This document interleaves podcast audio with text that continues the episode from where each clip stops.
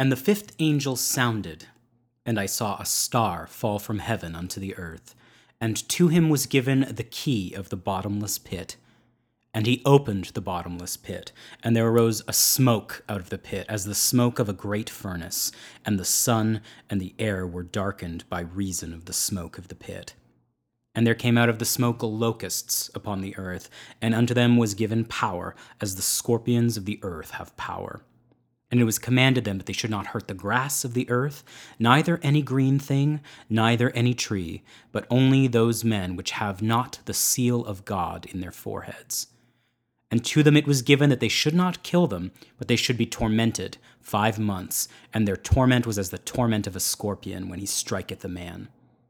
And in those days shall men seek death, and shall not find it, and shall desire to die, and death shall flee from them.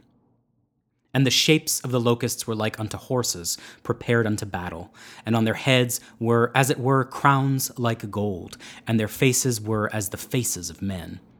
And they had hair as the hair of women, and their teeth were as the teeth of lions, and they had breastplates, as it were breastplates of iron, and the sound of their wings was as the sound of chariots of many horses running to battle. And they had tails like unto scorpions, and there were stings in their tails, and their power was to hurt men five months and they had a king over them, which is the angel of the bottomless pit, whose name in the Hebrew tongue is Abaddon, but in the Greek tongue hath his name Apollyon.